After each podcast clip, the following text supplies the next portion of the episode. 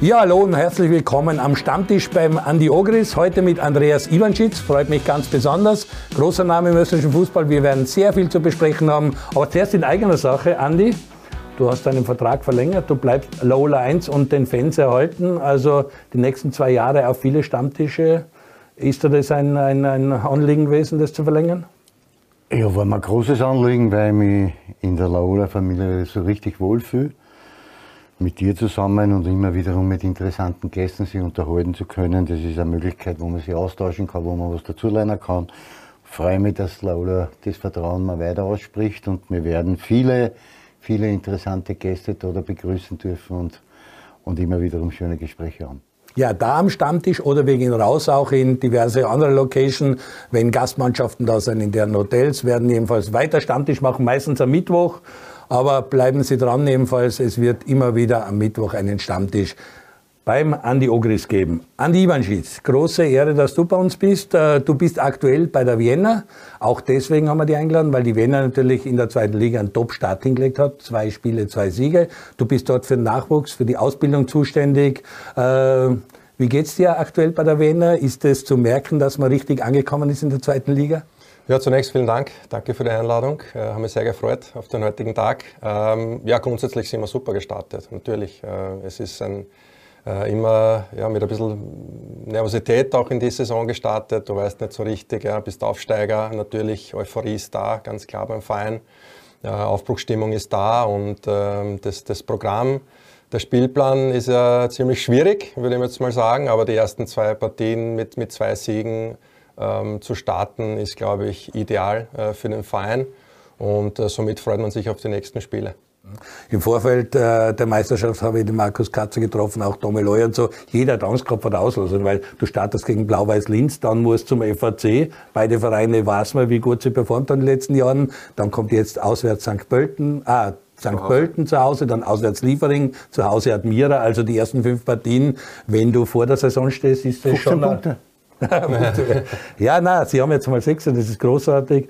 Ihr beide, das glaubt ja auch keiner, ihr beide seid Teamkollegen. Ihr spielt aktuell zusammen in einer Mannschaft, das muss man auch erklären. Copa Pelé, glaube ich, ihr habt ein bisschen eine Blutauffrischung. Du bist eher der alte Hase, das ist schon die nächste Generation, die nachkommt. Hat der Toni Polster gesagt, der Teamchef hat das gesagt? Nein, wir schauen natürlich schon immer wiederum, dass wir ein bisschen frisches Blut in die Mannschaft reinkriegen und Junge, die noch leistungsfähig sein und so wie der Andi, der ist ja körperlich noch immer top beieinander. Da gibt es aber schon die nächste Generation. Laufmaschine. Ja. Und da schauen wir halt immer, dass wir was dazuholen, was für die Leute auch interessant ist, weil es ja trotzdem noch immer schön, Andi beim Kicken zuzuschauen. Ja, das glaube ich. Was mich auch gewundert hat, er hat mehr Länderspiele wie du. Wir haben selten jemanden da, der mehr Länderspiele hat wie du. 63, 64, schreib mir mal. 69 Länderspiele beim Andy Ivanschitz. Er hat auch mehr Tore geschossen, 12, du nur 11. Ihr wart's beide. Das hätte ich jetzt nicht gedacht. Ich habe jetzt gar nicht reingeschaut, aber. Ja, okay. Ja, du hast ein Tor mehr geschossen wie er. Ja, aber ich war ja kein Torjäger, ich war Vorbereiter. Du musst den Polster seine Goal bei mir dazu reden. Ja, das haben wir dort schon mal eingern. Verstehst du mich? Ihr habt beide in Spanien gespielt, Primera Division, La Liga. Du bei Levante, auch eine interessante, 2 Jahre gehabt, das erste Jahr sehr interessant, du Espanyol. Also da sind schon sehr viele Gemeinsamkeiten. Du warst sehr jung, sehr erfolgreich, 2003 schon Österreichs Fußballer des Jahres, 2005 mit Rapid Meister. Aber fangen wir mal an mit der Copa Pelé. Ihr spielt gemeinsam in einer Mannschaft. Wie taugt ihr das mit dieser Mischung, sehr viele Ex-Nationalteamspieler, Größen, die 10 Jahre älter sind wie du? Jetzt kommen ein paar Junge ein, ich habe gesehen, die Tobas und Hiddens und was sie wer alle spielt. Ich glaube, die Mischung ist super aktuell. Ja. Und ich glaube, es ist auch wichtig. Ich meine, Andi, du hast jetzt nicht so positiv gesprochen über ihn, aber er ist jetzt, muss man wirklich sagen, viel fitter als noch vor einem halben, dreiviertel Jahr. Ich will nur das Foto sehen. Schau dir die Dynamik an. Ja, beim letzten Spiel schon aufgefallen in der Kabine, wo man dann auf einmal, wow. Also du kennst sein Sixpack. Das sieht man genau. Da sieht man mittlerweile, dass er auf sich achtet, auf den Körper achtet und auch mittlerweile du spielst ja auch viel mehr wie vorher. Ich meine, wir haben sogar schon, das hat angefangen vor Corona eigentlich auch schon, die ganzen Spiele und so weiter. Copa Pelé. Jetzt, wo er 50 ist, muss er was tun. Und ja, definitiv mehr Spielzeit und man sieht da, dass es immer viel mehr Spaß macht. Ja. Da geht echt was weiter. Also von dem her ist es super, dass, und auch vom Schmäh in der Kabine, vom Miteinander. Ich bin schon ein bisschen eine Generation, die ruhiger war, ein bisschen altglatt, wie man oft sagt, ja, ein bisschen nicht so den Schmäh hat, ja, in der Kabine.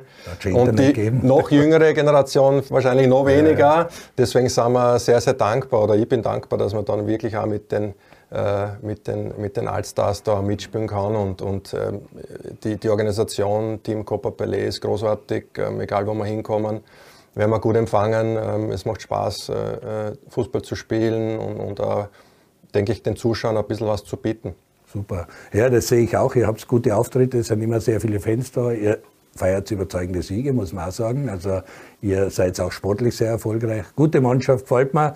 Ihr spielt in Eisenstadt am Feiertag, 15. Dann gibt es deine berühmte Bootfahrt, wo du ein bisschen auch tanzen wirst mit der Wesen und so. Überhaupt eine gemütliche Geschichte. Gibt es vielleicht noch die eine oder andere Karte? Oder wie? Ja, es sind noch einige Karten sind noch über, weil man muss schnell sein, weil es ist... Der Vorverkauf läuft sehr gut und wir freuen uns drauf. Wir haben eine Riesenparty, ja, von Thurinweg auf eine Riesenparty geplant mit Musikunterstützung. Der lustige Hermann kommt. Also es ist ein großes Rahmenprogramm und es wird sehr, sehr lustig. Super, wir haben die letzte Saison und unseren Vertrag aufgehört mit der Maria Wolf. Damen-EM. Die Damen-EM ist vorbei. Heute haben sie einen neuen Teamchef in Norwegen gemacht.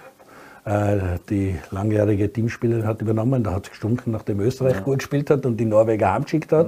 Ja. Österreich hat gut performt, gegen den Europameister nur 1-0 verloren und eine richtig gute Partie gegen England zeigt. Super gespielt gegen Deutschland, auch wenn die Deutschen dann 2-0 gewonnen haben, aber es war auf Augenhöhe und es hat ein bisschen der Abschluss gefehlt. Wir haben vorne keine gehabt, die richtig Tore macht. Also einen Toni Polster in der Frauennationalmannschaft hätte man braucht.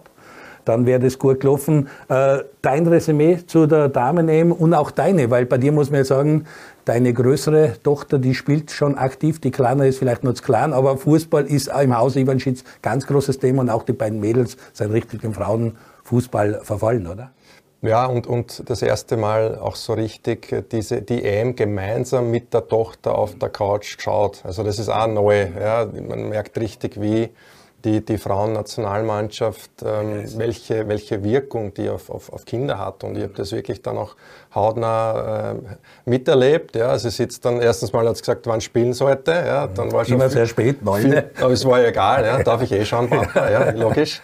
Und dann sitzt neben der Tochter und merkst, wie die fokussiert da in den Fernseher reinschaut und quasi ihren Idolen zuschaut. Und diese Inspiration ist großartig. Und das ist für mich als Familienvater wunderschön. Ja. Sie spielt gern selber Fußball, hat jetzt die Vorbilder und das Turnier war großartig. Ich glaube, da brauchen wir nicht viel drum rumreden. Das ist einfach wieder tolle Werbung gewesen für den österreichischen Frauenfußball. Und bei der Vienna muss man sagen, ist es auch ganz klar so, dass wir beide Bereiche haben. Wir haben den Frauenfußball, wir haben den Herrenfußball, wir haben den Frauennachwuchs, wir haben natürlich den Burschennachwuchs auch. Das heißt, bei der Vienna wird auch darauf geschaut, dass wir jungen Mädchen gute Ausbildung bieten und natürlich haben wir da auch schon eine Frauenmannschaft, die in der ersten Bundesliga ist. Genauso wie bei der Austria. Ja, also das ist schon auch eine gute Bühne auch für die jungen Mädchen bei uns und ich glaube, dass wir da auch schon eine gute Ausbildung im Mädchenfußball bieten können aktuell. Weil du das ansprichst, da will ich auch fragen, was hat man 2017, nachdem die Rieseneuphorie da war und Österreich im Halbfinale war bei der EM in Holland, dann war der Magic ein bisschen ober, wie das dann in die Bundesliga gegangen ist. Man hat die ganze Euphorie nicht wirklich reinbracht in die Bundesliga. Gibt es da von dir ein paar Ideen, was man eventuell machen könnte, dass man dem mal vielleicht noch mehr schafft, dass man es in die österreichische Frauenbundesliga schafft? Schwierig grundsätzlich. Ich glaube schon, dass das Wichtigste ist natürlich, ist die Frauennationalmannschaft. Wenn die für Furore sorgt, ja, dann hat man diese Aufmerksamkeit, diese Reichweite. Und ich glaube, im Fußball ist es ganz wichtig. Es geht um Marketing, es geht um Zuschauer. Und wenn das alles wächst, ja, dann ist auch die Bühne Frauenfußball interessanter für Sponsoren, für Partner und so weiter. Ich Admiral glaub, hat da schon viel gemacht. Also man richtig. Und das wird wichtig sein. Du brauchst starke Partner. Du brauchst auch finanzielle Unterstützung, damit das Ganze wachsen kann. Und da ist der Hebel anzusetzen. Beziehungsweise die beste Werbung ist einfach, wenn der österreichische Frauenfußball für Furore sorgt, was es ja jetzt getan hat. St. Pölten dann auch in der Champions League. Ganz genau, auf Vereinsebene definitiv auch. Aber wie gesagt, ich bekomme das jetzt ein bisschen mit, weil bei der Vienna eben das Thema sehr, sehr wichtig ist und zu Recht auch wichtig ist. Aber direkt komplett involviert bin ich aktuell nicht, aber natürlich bekomme ich das so mit. Und wir versuchen bei der Vienna grundsätzlich, was die Ausbildung betrifft, da Hebel anzusetzen, damit ein Schritt weiter wie Rapid. Die sagen wir so, aber Rapid hat es noch nicht. Quasi junge Mädchen auch in unsere Kampfmannschaft bringen. Das gleiche Ziel, was wir natürlich auch bei den Burschen haben. Ich habe auf England als Europameisterin tippt. Ich weiß nicht, was du tippt hast. Ich glaube, dass England dabei war, aber ich bin mir jetzt nicht mehr, sicher, ob... Vierte aus Block und Semifinale, das tut auch nicht. Nein, wurscht, aber Resümee... Genau, ich wollte für die Frauen-Europameisterschaft. Also ich habe fast alle Spiele gesehen. 31 Abende. Ich war total begeistert, muss ich schon sagen, aber du weißt das ja, ich bin Fan des Frauenfußballs seit langer, langer Zeit und es hat mich total begeistert. Unsere Mädels haben meiner Meinung nach viele Dinge sehr, sehr gut gemacht. Das, was man vielleicht kritisieren kann, wie hast du vorher schon erwähnt, dass wir im letzten Drittel dann nicht so konsequent waren, wie wir es sich gewünscht haben. Wir haben unsere Tormacherin Nummer 1, die Niki Piller, heute nicht so in Szene setzen können, wie sie es braucht. Deswegen ist am Ende des Tages halt nicht weitergegangen. Aber wir haben uns sehr, sehr gut verkauft. Also ich glaube schon, dass viele Österreicher das gesehen haben und gesehen haben, dass die Damen auch richtig gut kicken können. Und wenn du dann ausschaust, Österreich-Deutschland, da ist schon richtig Tempo und richtig Fußball drinnen.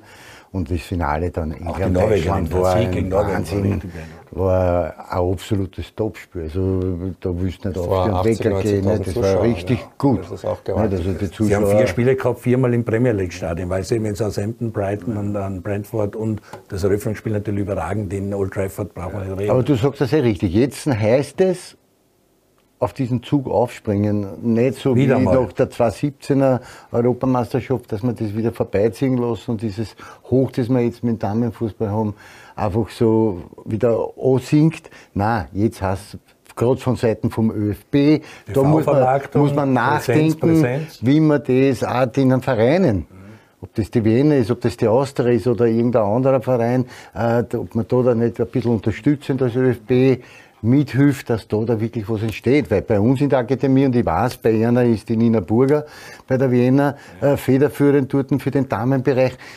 Da wird richtig gut gearbeitet. Bei uns ist die Maria Wolf, die richtig gut hackelt und richtig gut Tempo macht für den Damenfußball. Wir bringen mit der vorigen Saison 8 Spielerinnen aus der Future League in die Kampfmannschaft gebracht. Das heißt schon was und das Interesse der Mädchen und Damen ist halt da. Und da müssen wir jetzt dranbleiben. Und da muss aber auch der ÖFB natürlich schon nachdenken, auch, ob man da dann nicht die eine oder andere Möglichkeit bietet, um die vielleicht im Trainersektor irgendwelche Subventionen herstellt, wie es halt im Burschenfußball auch ist. Man muss es schon langsam anfangen gleichzusetzen, weil die Damen sehr viel investieren und richtig gut unterwegs sind. Was du auch gesagt hast, im Frauenfußball ist ja, glaube ich, noch nicht so in der Frauenbundesliga wie in der Herrenbundesliga, dass du einfach gewisse Anzahl von Nachwuchsmannschaften haben musst, um überhaupt die Lizenz zu bekommen. Die Vienna hat viele Mädchen und drunter auch einen Unterbau. Ihr habt einen Unterbau, aber das sollte wahrscheinlich in der höchsten österreichischen Frauenbundesliga auch so sein, dass zur Lizenzierung gewisse Infrastrukturmaßnahmen gehören und auch der Nachwuchs, die Mädels herangebildet werden müssen. Nehme ich an, das. Ja, aber genau das ist es. Dort gehört einmal ein bisschen angestaubt.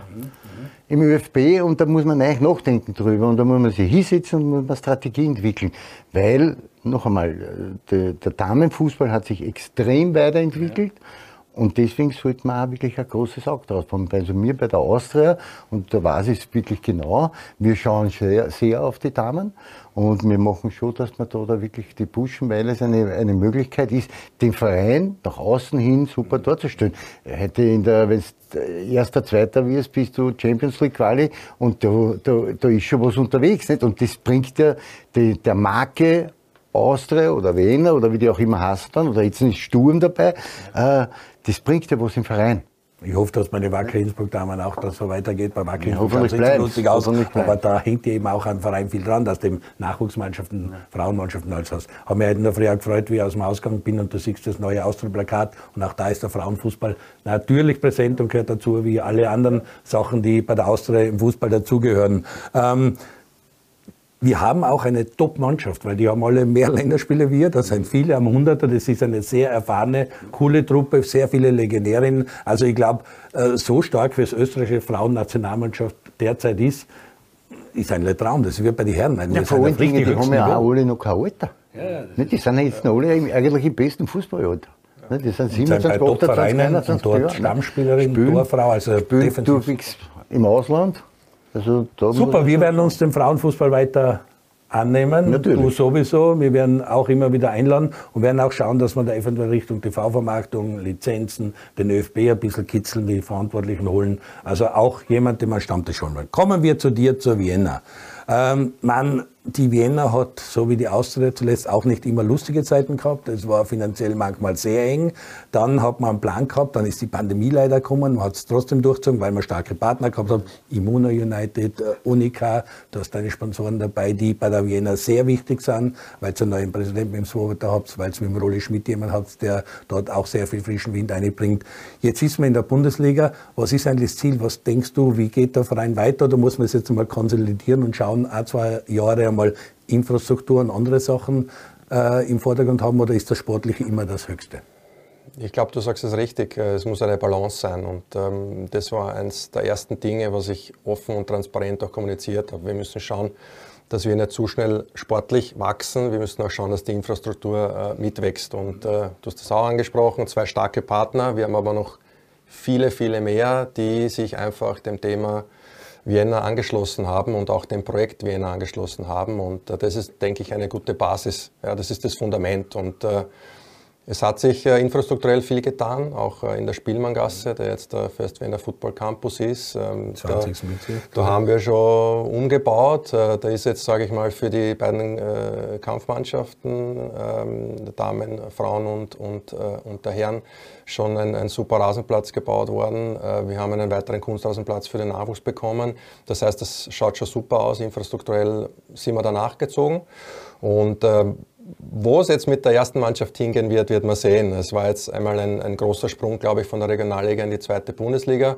Da ist man gut, ganz, ganz wichtig. Das war auch ganz klar das Ziel. Ja, ganz klar das Ziel. Und war nicht einfach, wie wir das letzte gesehen mit Schnipfingen habt. Vor allem mit der Pandemie nicht einfach. Ja. Es war auch nicht einfach, dann von der Wiener Liga in die Regionalliga aufzusteigen. Stripfing war ein harter Gegner bis zum Schluss. Das war nicht einfach. Aber wie gesagt, das Ziel zweite Bundesliga ist jetzt mal erreicht. Ich glaube, da gilt es jetzt einfach, wie wir es schon getan haben, mal anzukommen, gut zu starten, Punkte zu holen, mal ein gutes Gefühl zu bekommen. Und darüber hinaus, glaube ich, der Verein hat das ja auch vorgegeben, gibt es ja diesen 5-Jahres-Plan, und dann in den nächsten paar Jahren will man dann den Schritt in die erste Bundesliga schaffen. Und wie gesagt, dazu braucht es aber das Fundament, das ist der Nachwuchs, das ist die Infrastruktur, und denke ich, wenn man da nachzieht, was wir ja tun, und dafür bin ich jetzt vom Nachwuchs auch sehr, sehr dankbar, dass wir Leute auch im Präsidium von oben bis nach unten dabei haben, die das einfach auch sehen, erkennen und da auch nachhaltig denken, weil nicht schneller Erfolg, sondern die Basis zu schaffen, und ich glaube, da sind wir auf einem super Weg, und deswegen macht es auch für mich extrem viel Spaß, da mitzuarbeiten. Das ist ja auch eine, und da haben wir gesagt, ähnliche Position. Du bist raus für Scout und für den Nachwuchs. Du schaust, Augerl vom Augerl ist bekannt, dass du ein gutes Augerl hast für junge Kicker, die was werden könnten. Die Vienna ist eine absolute Bereicherung. Wir haben es auch zuletzt gesehen beim Wiener Derby, bei dir in Floridsdorf quasi, beim FAC der Sieg. Also wie siehst du die Vienna in der Liga, endlich wieder in der Bundesliga? Naja, es war ja ein beschwerlicher Weg für die Vienna, und sie sind dann auch richtig konsequent gegangen. Und jetzt sind sie einmal in der zweiten Bundesliga angelangt, und das ist schon mal ein richtiges, gutes Zeichen. Sie sind wunderbar eingestartet in die Saison mit zwei eigentlich sensationellen Siegen, ne? Weil Blau-Weiß-Linz wird als Titelfavorit gehandelt. Der FAC hat voriges Jahr, glaube ich, gar nicht so viel Match verloren.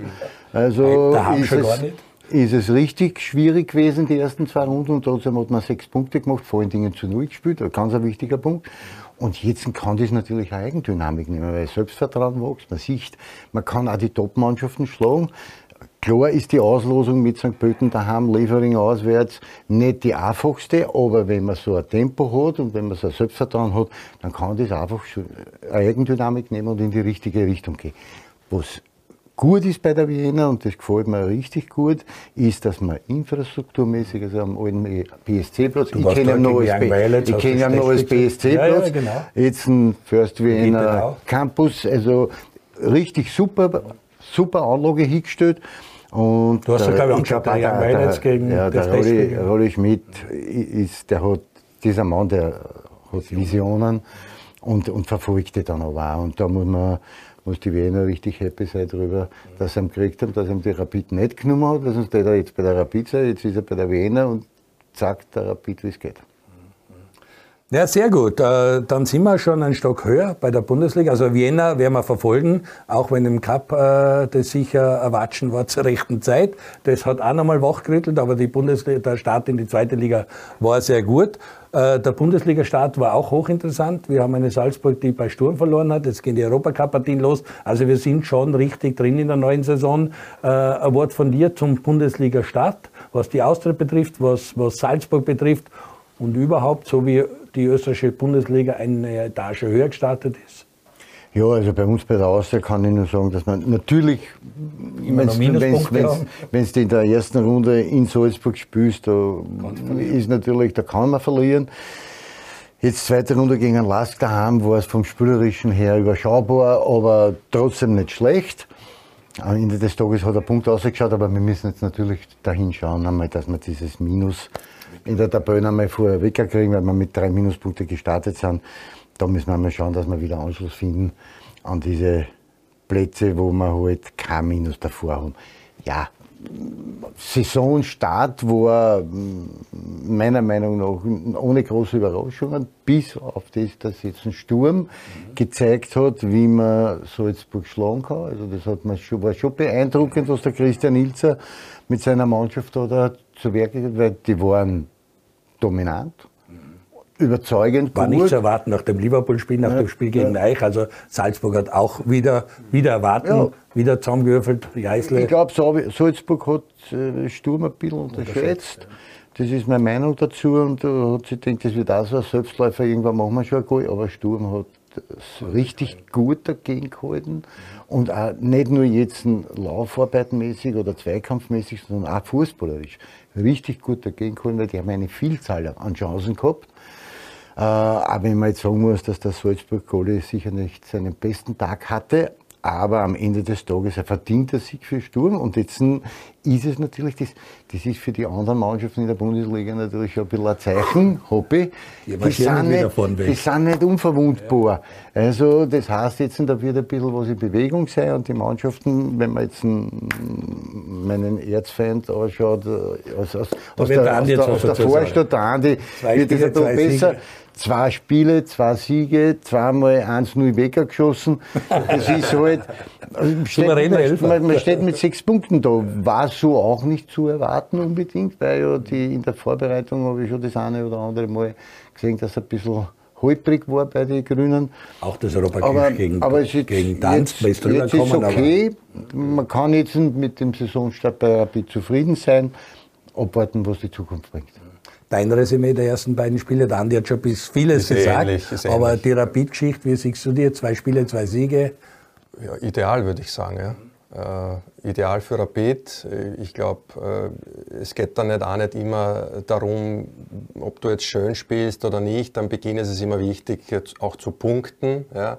Weil darüber bekommst du dann Selbstvertrauen, Sicherheit, ja? Als wenn du jetzt gleich, so wie es die Austria mit den Minuspunkten, jetzt auch harte Situation. Ja, das ist einmal psychologisch ein Vorteil und sie sind auch im Europapokal weitergekommen. Grundsätzlich verfolge ich das natürlich. Ja, und ich bin ein riesengroßer Fan auch von Ferdinand Feldhofer. Ich kenne ihn natürlich persönlich, habe mit ihm gespielt, viele Jahre. Er ist ein toller Bursch, ein toller Charakter auch. Wenn du mit ihm am Tisch sitzt und über Fußball diskutierst, dann weißt du, okay, der hat eine Ahnung, ja, der hat auch einen Plan. Und ich bin sehr, sehr froh, dass er bei Rapid ist. Ich bin auch froh, dass er gut in die Saison gestartet ist, weil als Trainer wirst du auch daran gemessen, ja, wie du startest, wie viele Punkte du holst. Europapokal war sicher sehr, sehr wichtig, weil da haben sie sich schwer getan, ja, auch im Heimspiel schwer getan. Da kannst du nichts finden, da musst du aber am Ende des Tages sind sie drüber gekommen, auch sehr, sehr wichtig. Wird auch jetzt bei Nefci so sein, so musst du nicht drüber kommen. So ist es und Darüber hinaus natürlich mit den Erfolgen, dann kommt auch das Spielerische, dann kommt auch die Sicherheit, das Selbstverständnis dazu und denke ich einfacher dazu, als wenn du jetzt negative Erlebnisse hast. Also passt es im Moment, denke ich, bei Rapid ganz gut. Was man aktuell sagen muss, Aiwu ist nicht mitgeflogen nach Baku, weil er bei Cremonese ist und die letzten Tests macht. Der wird um 4 Millionen in die Serie A wechseln. Demir ist Begehrlichkeiten weg nach Los Angeles. Der geht vielleicht den Weg wie du in die Major League Soccer. Aber da gibt es ein paar Manager, die. Aber ich war ein bisschen älter. Du warst ein bisschen älter. Aber da gibt es halt ein paar Manager, die auch das Große sehen. Und es könnte in Los Angeles ein lukrativer Vertrag, der ist bis Donnerstag noch offen. Also wird es in den nächsten 48 Stunden wahrscheinlich entscheiden, ob Demir bleibt oder nicht geht. Aber wie es den Legionären geht und was wir bei der Nationalmannschaft sagen, das machen wir nach einer kurzen Pause. Bleiben Sie kurz dran. Wir machen eine Pause und kommen dann wieder am Stammtisch beim Andy Ogris mit dem Andreas Ivanschitz. Geht? Geht schon, oder? So fast? Das heißt, du lässt das vor und ich sag's nach. Ach so, das habe ich nicht gewusst. Ah, okay. Sehr gut. Ah, mit reinschauen. Warte, wenn wir da gleich schauen. Das muss ich sagen, oder? Boah. Ich schau auch. Liga 2. Ich schau auch Liga 2. Ich schau auch Liga 2. Kann ich sonst vorarlbergerisch schon sagen? Okay. Ich schau auch Liga 2. Ich kann auf Berlinerisch, kann ich euch das machen, aber... Weil das wäre mal was anderes. Ich schaue auch Liga 2. Okay. Weiter? Die Admiral, zweite Liga, live bei Laola 1. Ja, wollen wir nochmal. Okay. Da rein. Ich schaue auch Liga 2. Bei Laola 1. Oh mein Gott. Ich weiß nicht, ob ich jetzt nicht geschaut habe. Ich schaue auch Liga 2. Die Admiral, zweite Liga, live bei Laola 1. Viva la Liga 2!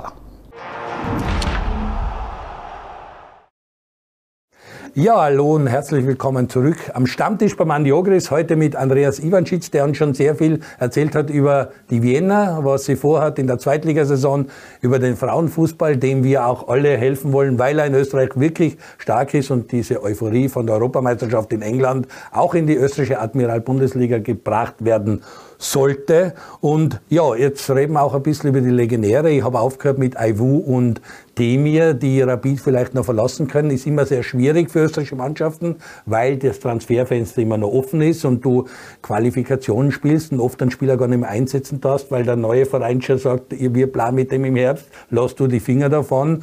Macht es Sinn, sehr jung nach Amerika zu gehen? Ich meine, du bist ein Legionär, der sehr viel ausgekostet hat und sehr tolle Destinationen gehabt hast. Glifada war herrlich zum Wohnen mit Panathinaikos. Ich kenne Glifada bei den Olympischen Spielen 2004. Also wunderbare Gegend. Panathinaikos, ein großer Verein, dass die Mainz eine Riesenzeit erlebt. Warst du am Anfang, glaube ich, hast die Scorerliste lang angeführt, mit Assist und Tore Tuchel dann erlebt und bist dann weniger erfolgreich beim Tuchel gewesen. Dann Levante. Braucht man eigentlich nicht sagen, La Liga, Primera Division mit Navas im Tor. Eine geile Zeit gehabt. Das Jahr hat der Navas alles gefangen, was man sich fangen kann. Dann hast du noch einen Meistertitel gemacht mit Victoria Pilsen. Und Seattle Sounders, 2018. Und dann warst du bei der Major League Soccer mit Seattle Sounders. Da hast du davor, ja. Da hast du einen Titel geholt, was geil ist, weil das ist, glaube ich, das stimmungsvollste Stadion und der Sounders-Fans seid bekannt, das richtig leer machen. 0-0 im Finale und dann hast du im Elferschießen getroffen. Auch ein unvergessenes Erlebnis, glaube ich. Wunderschön. Und jetzt reden wir wieder MLS, der Demir, eventuell Los Angeles. Das ist eine andere Welt, Amerika, das ist ein anderes Gespiel, das ist eine andere Meisterschaft. Passt der dorthin oder ist das viel zu jung? Wie siehst du solche Sachen? Aiwu und Demir. Also Demir, jeder gute Fußballer passt in die MLS, ja, weil ich glaube grundsätzlich, dass die MLS sich da extrem weiterentwickelt hat. Ja, und schon zu meiner Zeit haben wir Riesenkicker in der Liga gehabt, generell. Ja, da waren immer 3, 4, 5 Spieler dabei, Südamerikaner, sehr, sehr stark, europäische Spieler natürlich auch. Aber was ganz klar ist, es war schon damals 2016 bei mir so, dass sie dann vermehrt auf jüngere Talente schauen, ja, und jetzt nicht mehr so den 34-, 35-Jährigen holen wollen, ja, außer man heißt Bale und so weiter, das sind halt dann die klingenden Namen und das macht ja dann durchaus marketingtechnisch auch Sinn, sportlich auch natürlich. Aber sie wollen natürlich junge Talente locken und das gelingt ihnen immer mehr, weil die Liga attraktiver wird und denke ich auch der Fußball besser wird. Ob es jetzt beim Demir Sinn macht, ja, war schon Barcelona, da steht für mich ein großes Fragezeichen dahinter.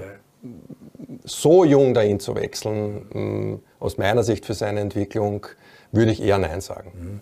Aiwu, wenn wir das auch noch beenden, was sagst du zum Transfer Aiwu in die Serie A, Aufsteiger Cremonese, eine schöne Stadt da in der Nähe von der Toskana, gut zum Leben alles, aber macht das Sinn oder ist es für Rapid auch wahrscheinlich gar nicht so schmerzhaft, weil es doch viel Geld reinbringt und damit man wieder ein bisschen feiner wirtschaften kann? Die Frage grundsätzlich ist natürlich, bemüht man sich so stark und will man ihn halten oder sagt man, okay, es gibt eine Ablösesumme X, mit der wir super weiterarbeiten können und wenn der Spieler das will, dorthin wechseln will, ich glaube, dann wäre es in dem Fall für beide Seiten eine Win-Win-Situation. Und sehe ich jetzt grundsätzlich auch für Rapid sicher ein Geld, das sie da bekommen könnten, was ihnen gut tut. Naja, da brauchen wir ja nicht diskutieren, Andi, da sind wir, glaube ich, einer Meinung. Wenn der EU für kolportierte 4 Millionen dort hege ich so für ein Mineral hin. Ich stehe mir zur Verfügung, da kann ich auf meinen Rücken abfahren, ich für ein Mineral runter. Das ist so. Da müssen wir halt als Österreich oder Vereine in der österreichischen Liga, müssen wir uns einfach im Klaren sein, Ausbildungsliga, und wenn du so einen um das Geld verkaufen kannst, dann musst du ihn gehen lassen. Beim Demir bin ich ähnlicher Meinung. Ich denke, die MLS ist fußballtechnisch sicherlich, hat sie sicherlich gesteigert. Aber in dem Alter dort hinzugehen, würde ich nicht gut heißen. Ganz ehrlich, das ist für seine Entwicklung, glaube ich, nicht gut. Vor allen Dingen auch mit dem Hintergrund, dass ich meine, jetzt war ich in Barcelona, jetzt komme ich dann zurück zu Rapid. Man sieht aber auch, wie schwer es hat, sich bei Rapid durchzusetzen. Jetzt, ich habe immer so ein bisschen das Gefühl, beim Thema habe ich immer ein bisschen so, der ist auf der Flucht. Der ist wieder Dr. Kimball, der ist auf der Flucht. Der geht dorthin, überall nur weg von Rapid, weil sie aber anscheinend da nicht gelingt, sich durchzusetzen. Insgesamt in der österreichischen Liga ist es so. Wir haben ja auch gesehen, die Europameisterschaft U17 oder U19. Der Martin Czerny in der Slowakei. Auch da war es schwierig für ihn. Am Ende des Tages war ich dann trotzdem ein bisschen enttäuscht, weil man schon eigentlich viele Akzente von ihm erwartet hat. Da haben wir ein bisschen weniger gesehen von ihm schon. Also, für meine Begriffe ist er auf der Flucht und du brauchst in dem Alter auch ein stabiles Umfeld. Ich wollte gerade sagen. Und du brauchst einfach das und wir haben das eh schon gesagt, also ich glaube, ob dann LA das stabile Umfeld für ihn bieten Ruhiger wird. Jetzt dann. Da bin ich mir nicht sicher. Ich meine in Österreich, in den Medien zumindest. Ja, das auf jeden Fall. Aber ob es dann ruhiger wird und stabiler wird für ihn, mag ich zu bezweifeln. Deswegen, ja, wird man sehen, wie er sich entscheidet. Aber ich glaube, in Europa wäre er besser aufgehoben. Und vor allem, wo er mal wirklich regelmäßig spielt. Genau. Er braucht Spiele. Er muss im Prinzip jede Woche, jedes Wochenende auf dem Platz stehen. Nicht nur im Training, er muss Stammspieler sein. Er ist ja auch quasi zu Barcelona gewechselt, ohne Stammspieler gewesen zu sein bei Rapid, oder? Ja. Er hat viele Einsätze gehabt, aber so, dass du wirklich sagst, so von der Bank kommt, die hat ihn gebracht, viel zu spät für viele Leute. Ja, das kann man nicht diskutieren, aber Fakt ist, dass er halt noch nie so richtig in einem Rhythmus drin war, wo er eine Saison durchgespielt hat bei einer Mannschaft, 30, 34 Spiele durchgezogen hat und wirklich einmal bewiesen hat, dass er es kann. Weil das Talent ist da. Er ist ein großartiger Kicker, unglaubliches Talent. Und ich würde mir wünschen, dass er da eben, wie gesagt, in ein stabiles Umfeld kommt und in einen Verein kommt, wo er wirklich regelmäßig spielt. Sind wir bei dem Thema Legionären? Du bist ein gutes Beispiel, weil es ist ja nicht einfach immer, ob man in Griechenland spielt und dann in Spanien spielt und dann in der MLS spielt und Deutschland bei Mainz über 150 oder fast 200 Spiele, keine Frage, dann noch in Tschechien. Jetzt haben wir sind ein bisschen weniger Legionäre in Deutschland, 23 haben wir aktuell. Laola 1 hat eine große Geschichte von Peter Altmann, der das einmal alle zusammengeschrieben, wer spielt wo und wie. Es droht, dass wir keine mehr in England haben, Premier League ohne einen österreichischen Spieler. Weiß man nicht, was mit Grilic oder Kalajdzic, das sind ein paar offene Fragen. Spanien, seid ihr zweimal gewesen, aktuell fällt mir auch kein ein. Italien wird wieder interessant, da haben wir den einen oder anderen und wird jetzt auch Aiwu sein. Wie seht ihr die ganze Legionärsgeschichte? Wie Österreicher rauskommen, wie wichtig ist es? Gibt es einen idealen Zeitpunkt? Oder so wie du sagst, man muss in Österreich durchbeißen, Stammspieler werden. Und ich wirf nur in die Runde, weil man Demi und Aiwu ansprechen. Da ist es komischerweise bei der Austria sehr ruhig, weil Braune, der Huskovic, Jukic, das sind auch große Talente, die eigentlich fast mehr jetzt bei der U19 Aufmerksamkeit erweckt haben und in den letzten Saison, die wurden aber langfristig gebunden und da ist Ruhe. Wird es da ruhig bleiben? Spielen die Saison? Ist es das? Eine Saison durch oder könnte auch noch was passieren? Ja, grundsätzlich ist es schon so, dass wir also jetzt nicht davon ausgehen, dass die Spieler also die Saison bei uns spielen. Aber wir kennen ja alle die Mechanismen am Transfermarkt. Da kann einen Tag vor Transferschluss noch irgendwas passieren. Also wir müssen schon darauf achten. Aber ich hoffe halt, dass uns die Spieler erhalten bleiben und dass wir diese Saison die alle noch bei uns sehen werden.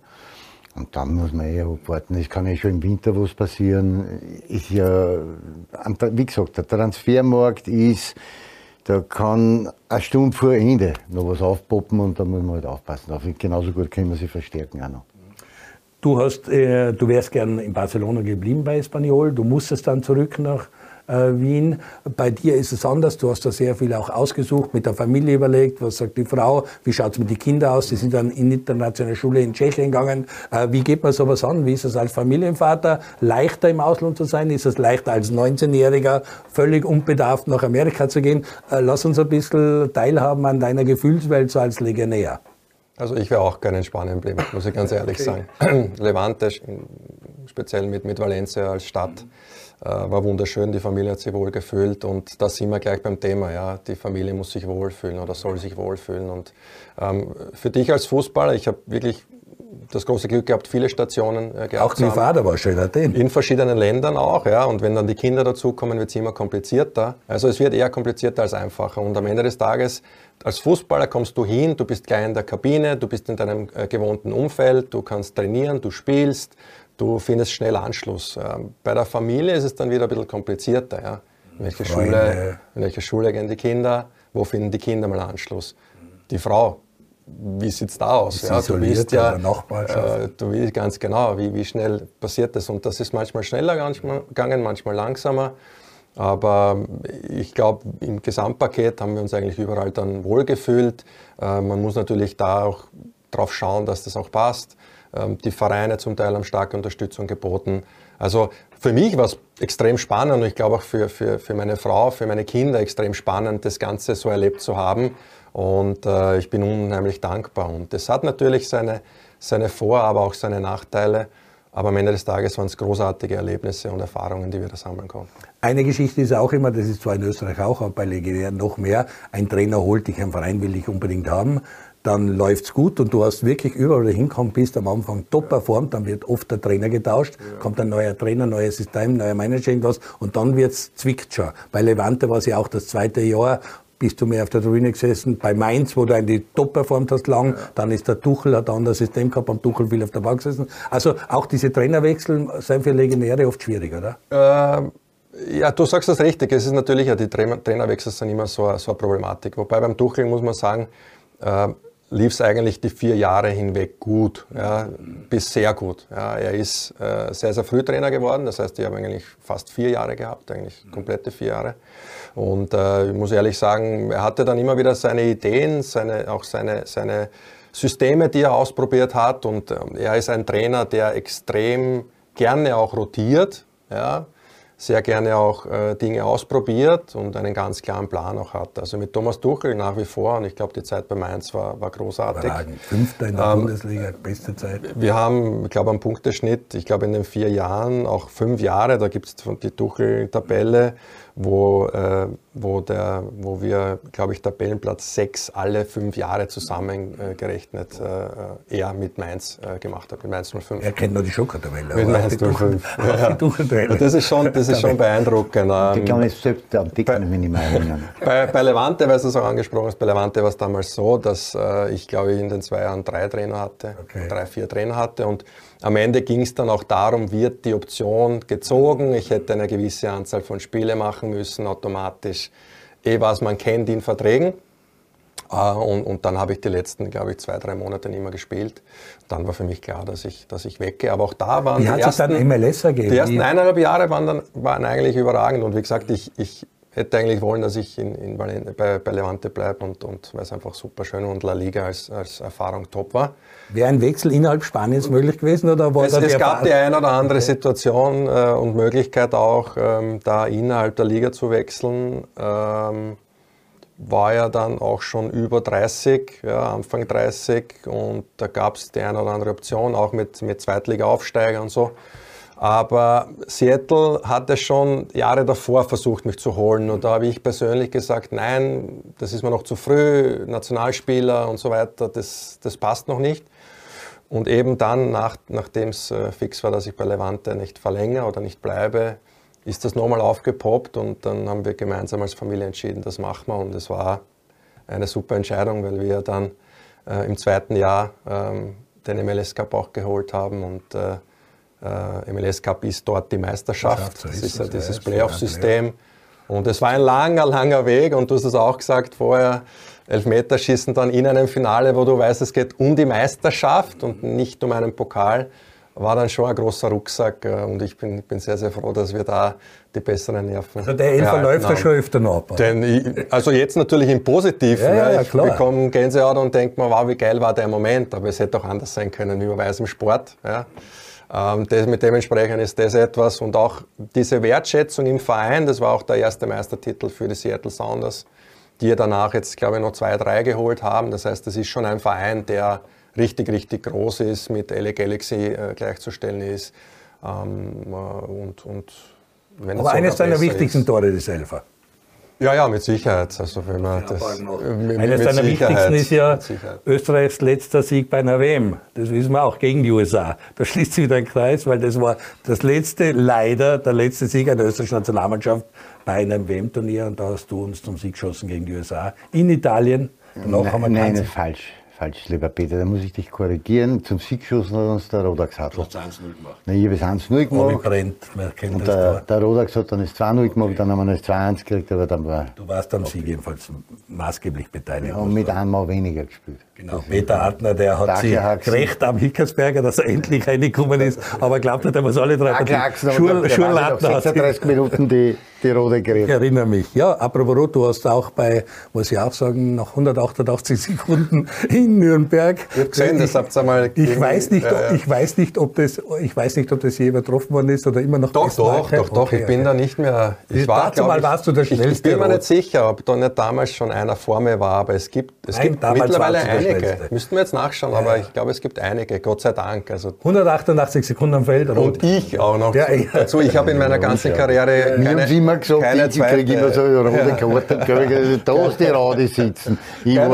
Das war die einzige rote Karte, und da habe ich nicht wirklich, das war sowieso Haxelstellen, eher ungewollt als gewollt. Passiert.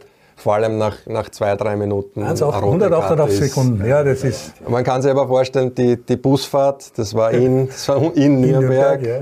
Du gehst dann halt rein, in der Pause bist dann natürlich schon duscht, sitzt halt so, entschuldigst dich 1000-mal, der Trainer schaut dich gar nicht an, der Tuchel hat mich gar nicht angeschaut. Dann fahren wir die paar Stunden mit dem Bus heim, kommen an, und ich denke mir, endlich nach Hause. Ich war selber sehr enttäuscht und angefressen, logischerweise. Wir kommen noch einmal zusammen, und dann haben wir versammelt der Mannschaft noch einmal richtig zusammenputzt, und du hast die Mannschaft in den Stich gelassen und so weiter. Also das war dann so eine Episode, die nicht sehr erfreulich war, aber auch das gehört dazu, die Busfahrt war nicht lustig von mir. Das zeigt, wie bunt deine Karriere war, was du wirklich erlebt hast von Mainz. Das war wirklich die einzige dann auch. Ja. Ich glaube, nie wieder, nicht einmal Gelbrot bekommen. Man bringt dich auch nicht mit Rot in Verbindung. Du, zum Abschluss nochmal, weil die Stunde ja wieder sehr schnell vergangen ist, aber wir müssen natürlich schon am Wort, ich würde auch noch gerne in die Glaskugel schauen, was der Europacup bringt, weil wir die erfolgreichste Saison ever hinter uns haben. Wir sind Nummer 8 in Europa mit in der UEFA 5-Jahreswertung. Jetzt schaut es sehr nach türkisch aus. Für euch Fenerbahce wirklich ein hartes Los gewesen. Rapid kann Konyaspor kriegen. Salzburg hat noch keine Auslosung. Der WAC wird man sehen. Sturm, bin ich gespannt, schaut nach Benfica aus. Sollten sie die Hürde Dynamo Kiew, die auch nicht leicht ist, schaffen. Also wie schätzt die Europacup-Geschichten ein, der Österreicher? Werden wir da wieder so gut performen letzten Saison? Schwierig einzuschätzen, weil die Gegner trotzdem alle sehr stark sind. Also vor allen Dingen für Austria, wenn Fenerbahce richtig gut unterwegs ist, dann ist das schon eine Top-Mannschaft. Aber die Karten werden immer neu gemischt. Und wir haben vorige Saison haben wir richtig gut performt im Europacup. Warum soll das heuer nicht passieren? Ich glaube, dass wir alle in der Lage sind. Siehst du das ähnlich? definitiv. Ja. Europacup sind die Feiertage für jeden Spieler. Ja, definitiv. Das sind Highlights. Ja. Donnerstag, Sonntag mag man auch gern, weil da kann man nur regenerieren, spielen. Absolute Highlights. Und ja, es wird auch viel von der Tagesform abhängen, ja. Auch vom Gegner. Und am Ende des Tages, letztes Jahr haben wir sehr, sehr gut performt. Ich wünsche es natürlich den österreichischen Vereinen, dass wir so weit wie möglich kommen, logischerweise. Und dass ja, wir das Zeug haben, mehr oder weniger zwei Auswärtsspiel. Ja, zweimal Fenerbahce. Nee, man sollte alle Austria-Fans bitte Karten kaufen schon jetzt für das Spiel, sonst wird es am Verteilerkreis eher türkisch. Die Stimmung wird laut. Ist aber auch eine Überleitung, Überleitung zu unserem letzten Themenkomplex, das ist das Nationalteam. Da haben wir eigentlich mit dem Rangnick richtig, wow, super, das Spiel gegen Frankreich und gegen Dänemark und Kroatien, die Gruppe, die schwer ist in der Nations League. Jetzt haben wir im September vor der Brust, wir müssen zu Hause gegen Kroatien spielen und du warst ein Spieler, der die Europameisterschaft, die Heimeuropameisterschaft gespielt hat. Du warst, was es gegen Kroatien im Happelstadion, das kann auch zum Auswärtsspiel werden und es werden wieder sehr viele Kroaten bei dem Spiel sein. Da müssen wir nach Frankreich, aber so wie jetzt die Stimmung rund ums Nationalteam ist eine Aufbruchsstimmung da und das, glaube ich, Rangnick, Nationalteam, das passt gut und auch bei dem Spiel hofft man, dass es für Österreich ein Heimspiel wird. Ja, und man darf, glaube ich, nicht vergessen, dass wir in der A-Liga sind. Ja, das sind halt Top-Teams. Yeah. Das sind schwierige Spiele. Kroatien, Dänemark, Frankreich, besser geht. Wir haben positiv überrascht gegen Frankreich zu Hause. Aber dass du dann gegen solche Nationen auch Probleme hast und vielleicht dann nicht jedes Spiel gewinnst, war auch klar. Aber die Stadien sind wieder voll. Wir haben wieder Euphorie da. Das hat zuletzt gefehlt. Das ist ein entscheidender Punkt. Das habe auch ich so wahrgenommen, meiner Meinung nach. Und das ist auch so eine Euphorie da. Und ich hoffe, die bleibt bestehen. Ich hoffe, dass die Leute nach wie vor gerne ins Stadion kommen und unser Nationalteam sehen. Das ist das Wichtigste. Und das war auch für mich persönlich, aber auch für dich persönlich, wenn du fürs Nationalteam spielst und das Happelstadion voll ist, da gibt es nicht viel drüber. Ja. Also, aber Braus ist mal garantiert, gegen Fenerbahce wird das Stadion voll sein. Es hatte gleich Überlegungen, die Fans haben gleich geschrieben, da müssen sie ins Happelstadion gehen, das kommt nicht in Frage, man bleibt natürlich. Aber das ist, wie der Andi sagt, Pandemie vorbei, Stadion wieder voll, die Atmosphäre, die Stimmung bei den Match, die macht's aus dem Fußball. Ja, Gott sei Dank. Gott sei Dank haben wir die Fans wieder und Gott sei Dank, man merkt es ja an die Zuschauer zu, also das ist schon alles sehr positiv. Das Nationalteam, wenn wir nicht reden, haben teilweise sehr gut performt, teilweise vielleicht ein bisschen weniger gut, aber auch das ist normal. Aber jetzt werden wir mal schauen, was dann jetzt im Herbst bei den Länderspielen passiert. Und ich drücke natürlich allen österreichischen Teilnehmern im Europacup, müssen wir die Daumen drücken und müssen schauen, dass wir sie so gut wie möglich unterstützen, als Publikum, als Zuschauer, als Fan. Gut, ich werde als Moderator versuchen, euch einmal zu unterstützen und werden wir ein Match der Copa Pelé anschauen, weil euch beide in einer Mannschaft zu sehen, habe ich auch noch nicht gehabt, das fehlt mir noch, das will ich machen. Und ansonsten wünsche ich euch alle, ich möchte dem Andi natürlich danken, dass du gekommen bist. Bin auch gespannt, wie deine Karriere weitergeht, jetzt vom Nachwuchs- und Ausbildungschefleiter bei der Vienna, was da noch alles kommt, aber bin durchaus optimistisch, dass wir das eine oder andere sehen werden. Ihnen wünsche ich eine schöne Woche mit viel Europacup, der WAC, Sturm und Rapid sind im Europacup 1, das ist die zweite Liga, nicht zu vergessen, auch bei Laola 1, Sonntag 10:30 Uhr, aber die Vienna spielt schon am Freitag am Abend, großer Schlager gegen St. Pölten. Bleiben Sie gesund, eine schöne Woche, bis zum nächsten Mal am Stammtisch beim Andy Ogris. Danke, Andreas Ivanschitz. Vielen Dank auch.